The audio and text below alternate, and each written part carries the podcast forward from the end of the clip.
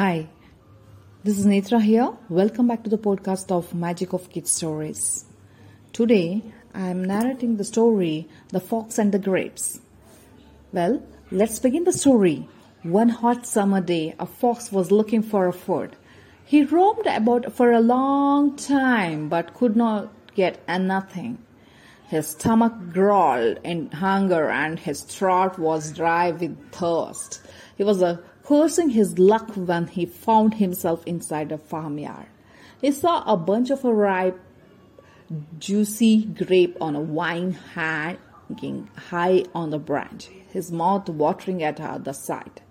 Moving back a few paces, he jumped high to get hold of grapes, but the grapes were too high for him to reach.